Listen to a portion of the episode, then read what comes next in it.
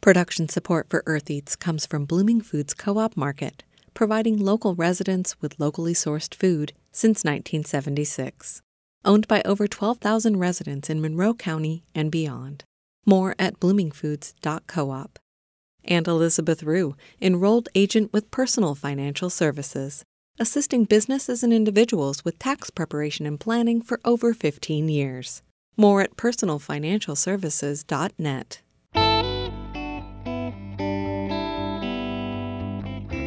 From WFIU in Bloomington, Indiana, I'm Kate Young, and this is Earth Eats. It's almost like taking the picture of the food has replaced what we would maybe otherwise do, which is say grace or look at one mm. another and say bon appetit or you know cheers or cheers or whatever it is that you say.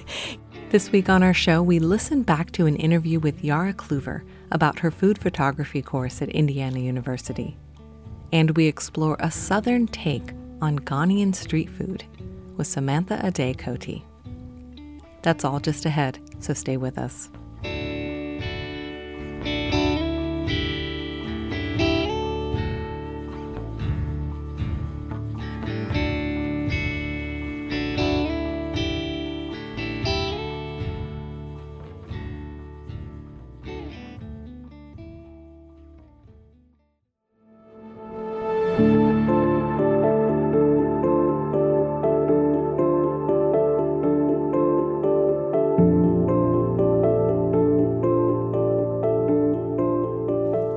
Age of Instagram, taking pictures of meals has become rather commonplace. In her food photography course, Professor Yara Kluver complicates the role of both food and photography throughout history and in our current everyday lives. I stopped in during one of the studio sessions with her class in the fall. They met in the cafe area of the Collins Living Learning Center on the IU campus. Maybe I would add, I brought also these, because this is something that you could put like in the background. Um, and if I was working with something like this, I might put it in the background with the intention. Professor Kluver asked the students to bring food items for today's shoot, but she also supplied a spread of foods, herbs, glassware, cloth napkins, and other props of various colors, shapes, and textures. In the middle, in a minute, but you know, I could have one in the foreground. So you know how we were learning about composition, what's in your foreground, what's in your middle ground, what's in The students select items from the table, pick out their lighting equipment, and get to work setting up their scenes. I approached a group of students midway through their photo shoot and spoke with Erin Bowie about what her group was working with. We have an empty peace tea can and then some dried apricots and some purple, not purple, blue warheads with a blue sheet around it. What was the first thing? A peace tea can. Peace tea. Peace tea. Okay. It's a, a brand. okay. And what have you guys done with it? So our idea was to make a diagonal to draw your eye through the piece. So we start at the top with the very top of the can. And then we arranged the, the fruit and the candy in a line that leads down to the bottom of the sheet that we were using. So we were focusing mainly on orange and blue. We have a teal cloth and a blue plate and some blue candy. And then we have the orange apricots and the, the tea can. And you also incorporated the wrappers, I noticed. Yes, uh, my original idea, because the the can was empty when we got it, was to focus on the aftermath of the food, the the waste that comes with it. So I thought it'd be cool to like have a bunch of empty wrappers with the rest of the f- the food. And if you look closely, one of the apricots is eaten off of, like it's kind of half eaten. Also, you've got the war and the peace. Yeah. we were using a diffuser to mellow out the light from the window. And then we also used a metallic light blocker uh, or a reflector that really helped us make the oranges pop because there's a definite lack of orange in this composition. It's there, it's just subtle. I asked Erin why she enrolled in the course and what she was getting out of it. I really like photography. It's not something that I really wanted to pursue as a career, but it's something that I'm very fond of. My, I'm a social work major. Were you already taking pictures of food, like maybe for Instagram or whatever? Uh, no, I tend to focus on other people as my main subject. I also like drawing, and I pretty much exclusively draw portraits as well. So I, I, I like to focus on people, and for a lot of the projects I've had, I do focus on people interacting with food, food as opposed to just food. I think I've learned that food photography can, is a lot more diverse and it has a much richer history than what people typically think of it as because you know you, you think of food photography as just some girl on Instagram or some person on Instagram taking a photo but in reality it has shaped the way we make food and the way we think about food and our culture as a whole. Yara Kluver is the Associate Director at the Collins Living Learning Center at Indiana University. She has a background in fine art photography and began developing this food photography course at the University of Gastronomic Sciences in Pollenzo, Italy. I invited Yara to the studio to talk more about what she had in mind for this food photography course. wasn't intended as a class for art majors necessarily. Mm-hmm. And the class is called Food Photography Concepts and Practice.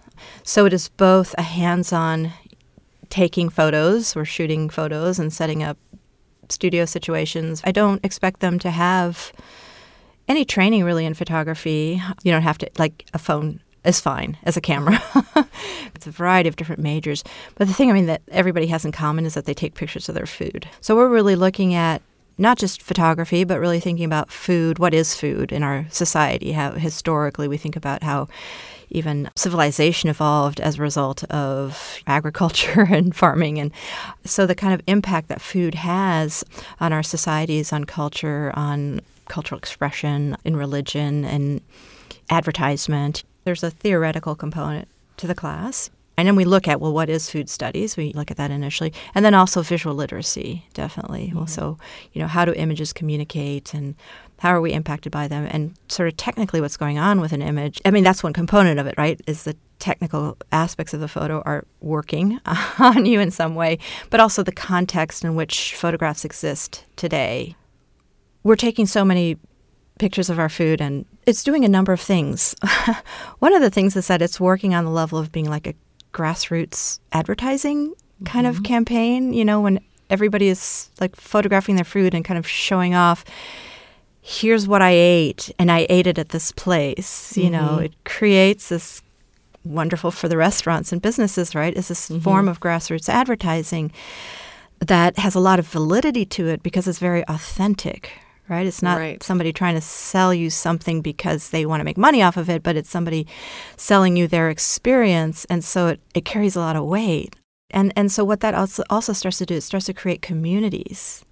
You know, while I've often been anti social media and what is it doing to one on one interaction, face to face interaction. On the other hand, it's like, well, it is generating communities as well through hashtag. Yara is noticing shifts in how we experience our meals. The way in which we relate to eating, and this I think also happens at home, maybe more in restaurants, but is that it's almost like taking the picture of the food has replaced what we would maybe otherwise do, which is say grace or look at one mm. another and say bon appetit or you know Cheers or cheers or whatever it is that you say.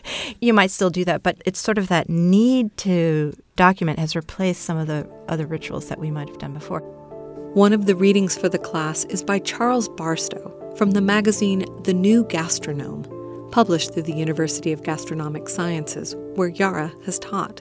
The piece is called Eating the Image Reflections on Food, Photos, and Fantasy. he's really examining well why is it that we take photos of our food and what's happening to to our experience right or, of when we eat a meal with somebody let's say at a restaurant right? Hmm. So he locates things on a on two axes on a horizontal and a vertical axis. And he says that the actual experience of eating food is on a vertical axis. So when you eat something he talks about it's like a haptic you know a haptic pleasure. It's like happening in the moment. It's the sense of taste mm-hmm. right? And that is a different sense from our vision. But that that is happening in the moment, right? And it's really, we're internalizing the thing. And so it's about the body and the singer, really subject, object and subject are very connected in that process. Yeah.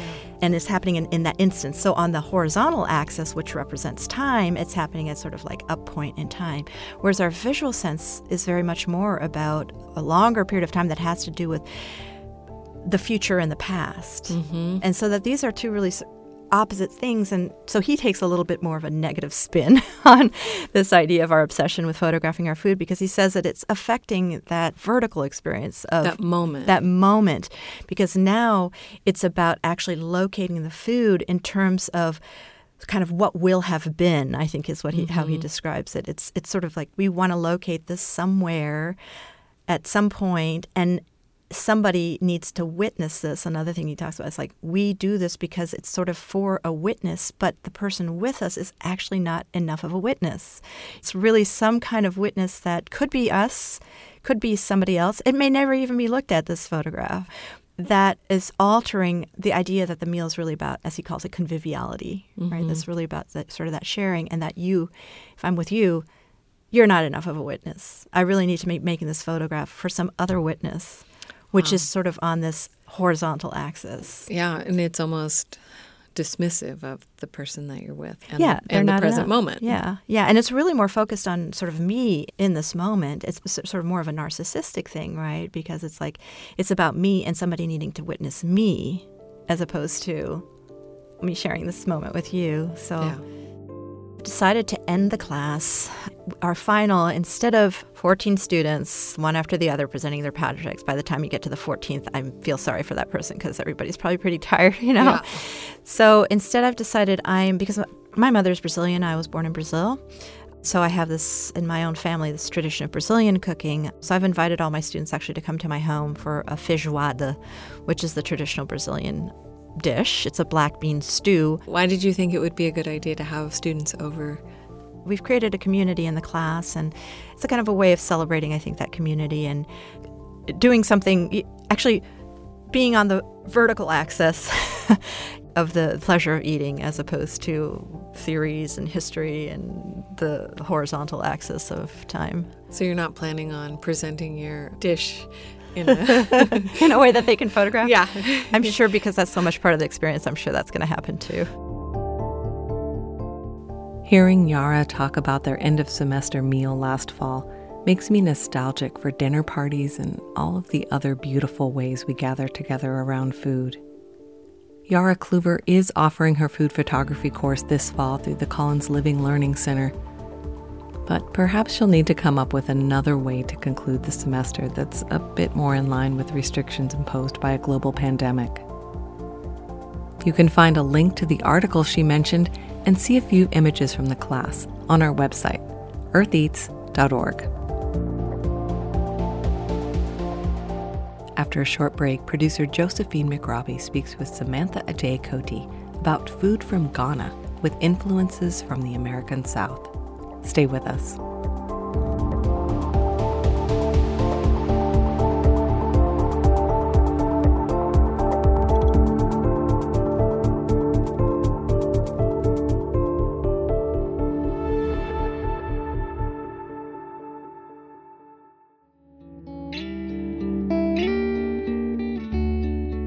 Production support comes from Bill Brown at Griffey Creek Studio architectural design and consulting for residential, commercial, and community projects. Sustainable, energy positive, and resilient design for a rapidly changing world. Bill at griffeycreek.studio. Insurance agent Dan Williamson of Bill Rush Insurance, offering comprehensive home, auto, business, and life coverage in affiliation with Pekin Insurance. Beyond the expected. More at billrushinsurance.com and Blooming Foods Co op Market, providing local residents with locally sourced food since 1976. Owned by over 12,000 residents in Monroe County and beyond. More at bloomingfoods.coop.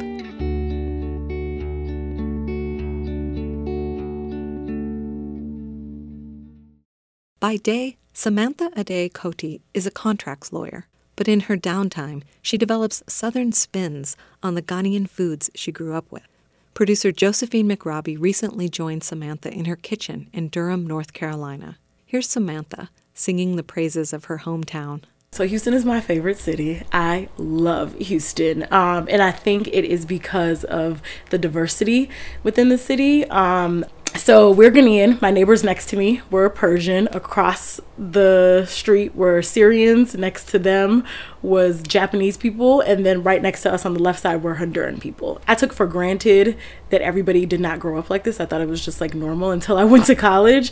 Um, but growing up in Houston, I think um, kind of helped fuel my love of food. My name is Samantha Ade Kote. Um, I am first generation American Ghanaian. My parents are Ghanaian immigrants. Um, both of them are from Ghana and um, they immigrated here in the 80s. Growing up, Samantha had ample time in Ghana with her grandparents, but her formative years were spent in Houston. I remember every Friday, my mom would pick me up from school and we would go to Fiesta, which is um, this amazing grocery store in Houston um, that a lot of immigrants go to because there's like a lot of international um, uh, merchandise.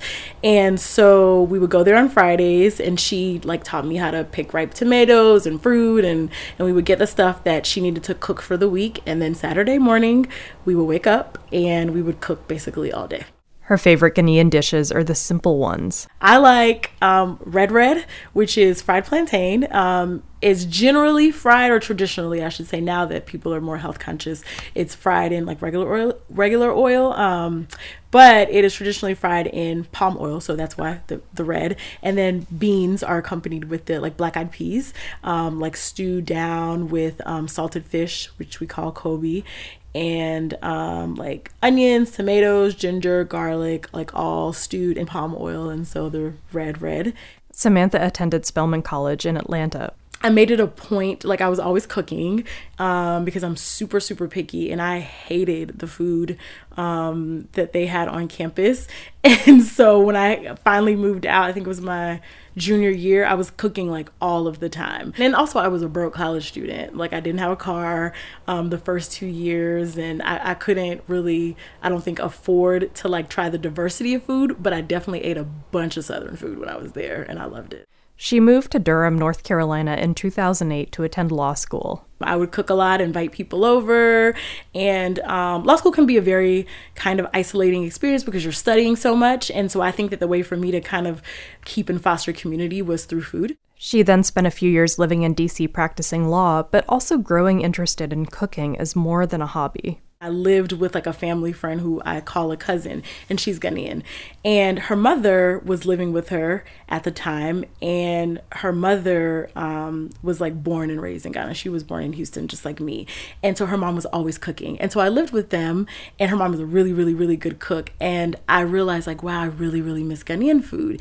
And it was then um, somehow my brain made the connection that, like, hey, Ghanaian food or Southern food rather, I should say, um, has a lot of Ghanaian influence, West African influence, but specifically I could see like Ghanaian influence, and and so there's an overlap here, and if there is a way that I can kind of like fuse these two these two cuisines together and make people more open to trying African food because they can see like hey it's it's pretty similar to stuff that I eat maybe just like seasoned and prepared a little bit differently then um, that's what I'll do Samantha moved back to Durham in 2014 and works in contract law. She's also started Cornbread and Kontomire, a fusion cuisine company offering cooking classes and event catering. She was bolstered by the encouragement of the family who run a local Kenyan and Pan African restaurant called the Palace International. They are big proponents of um, highlighting African culture and um, kind of like br- bridging the gap between um, African American culture, Caribbean culture, like the diaspora at large in, in Africa. And so they kind of pushed me like, hey, your food is really good. Like, let's do some events. Let's do some um, some pop ups or, you know, make a dessert for the palace. In 2018, Samantha presented a five course dinner at the palace that highlighted Ghanaian cuisine. She made the ubiquitous Ghana salad that has salad greens and cucumber, but also includes ingredients that were common during British colonization in West Africa. Like the dressing is Heinz salad cream, which is very British. Um, baked beans, Heinz baked beans, not just like Bush's baked beans or whatever, like American baked beans people generally eat, and um, uh, boiled eggs. And some people do salmon, some people do tuna, but uh, or sardines if you go to a party in Ghana, you're gonna have Ghana salad. Like it's it's there.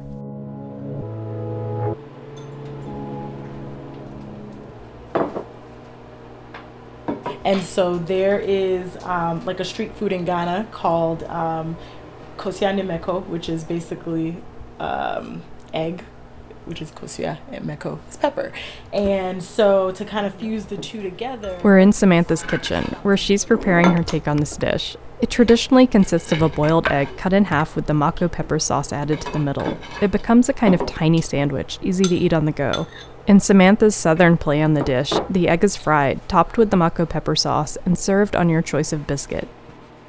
So I like um, cream biscuits. Okay. Yeah, so um, biscuits that they're super simple to make. It's just like two ingredients. I like add salt and sugar and like butter and stuff, but you know, generally it's just self-rising flour and um, uh, and heavy cream.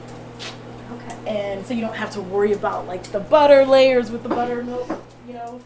She tops this batch of biscuits with a butter, honey, and nutmeg glaze. And um, the nutmeg is because Ghanaians love to put nutmeg in everything. It is not grown in in Ghana. However, we, we just love nutmeg. It goes in lots of things, savory and sweet alike. So that's a biscuit situation.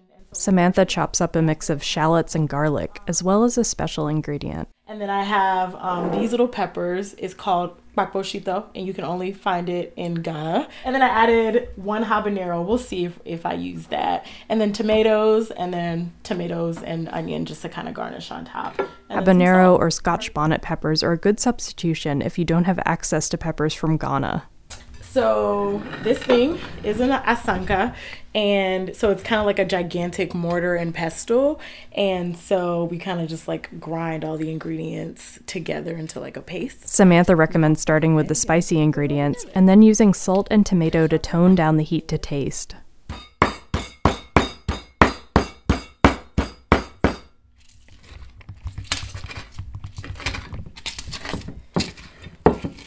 Start off with the onion, or yeah, the onion and pepper first, just because those are like harder in the garlic um to grind up, and the tomatoes are soft, so it's not particularly. And so then it's just like a rocking back and forth motion.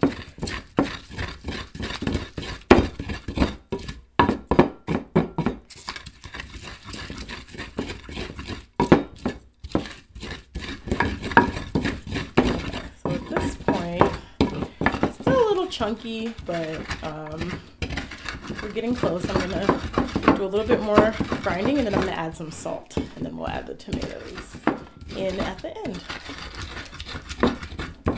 She adds about a teaspoon of kosher salt and continues to grind. And they're just regular like Roma tomatoes.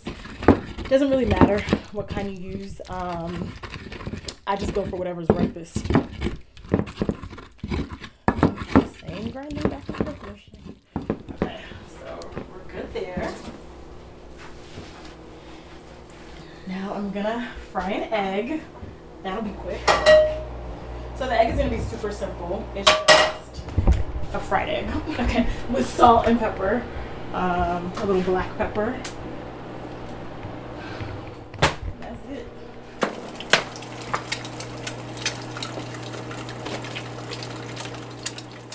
Put the egg, pepper, and biscuit together, and you have a simple Southern comfort food dish with some subtle nods to Ghanaian flavors. Add more pepper.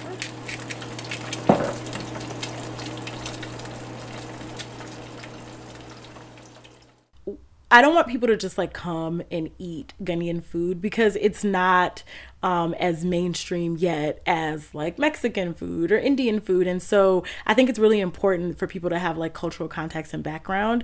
Like, for example, um, I think it depends on like the household, but Saturday or Sunday um, breakfast in Ghana, people eat waakye, which is like rice and beans.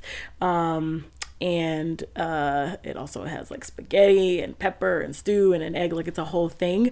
But the point is that it's very heavy. And it's heavy because um, you know uh, traditionally Ghana, or historically rather, Ghana was it, it, was an agrarian society and based on agriculture, and so people are going out and working um, outside and using their hands and are probably not eating lunch and so a lot of our food is really heavy but it's not just because we want to eat like super heavy food but there was kind of like a utilitarian purpose behind it. And so i think that um, knowing that so that people kind of have a frame of reference for why we're eating a certain way or why something is prepared in a certain way um, is is really powerful and and and feels important Samantha and a friend have started an African Women Chefs Collective with plans to put on regular cultural and culinary events.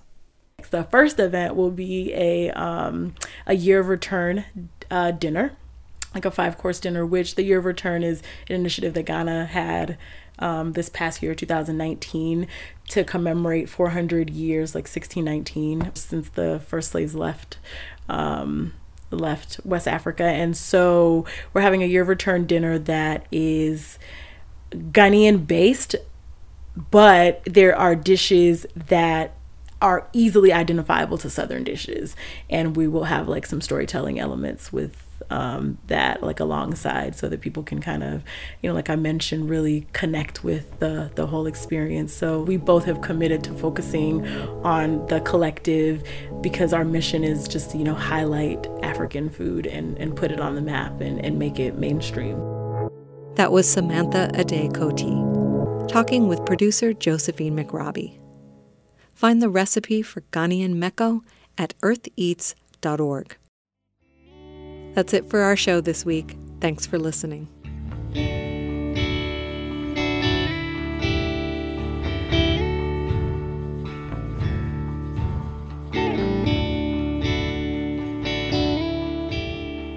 Did you miss an episode of Earth Eats that you really wanted to hear? No worries, you can catch past episodes plus our vast collection of recipes on the Earth Eats website. Find us at eartheats.org. To make sure you never miss an episode, subscribe to our podcast. It's the same great content in your podcast feed. Just search for Earth Eats in Apple Podcasts, Stitcher, wherever you get your podcasts. Or ask your smart speaker to play Earth Eats. The Earth Eats team includes Aoban Binder, Chad Bouchard, Mark Chilla, Abraham Hill, Taylor Killo, Josephine McRobbie, the IU Food Institute, Harvest Public Media, and me, Renee Reed. Our theme music is composed by Aaron Toby and performed by Aaron and Matt Toby. Earth Eats is produced and edited by Kate Young, and our executive producer is John Bailey. Special thanks this week to Samantha Cote, Yara Kluver, Aaron Bowie, and everyone in the food photography course at the Collins Living Learning Center. Production support comes from Elizabeth Rue enrolled agent providing customized financial services for individuals, businesses, and disabled adults, including tax planning, bill paying, and estate services. More at personalfinancialservices.net. Bill Brown at Griffey Creek Studio, architectural design and consulting for residential, commercial, and community projects.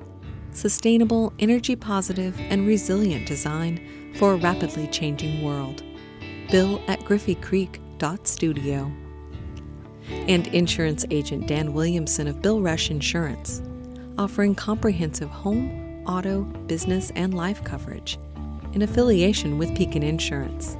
Beyond the expected. More at BillRushInsurance.com.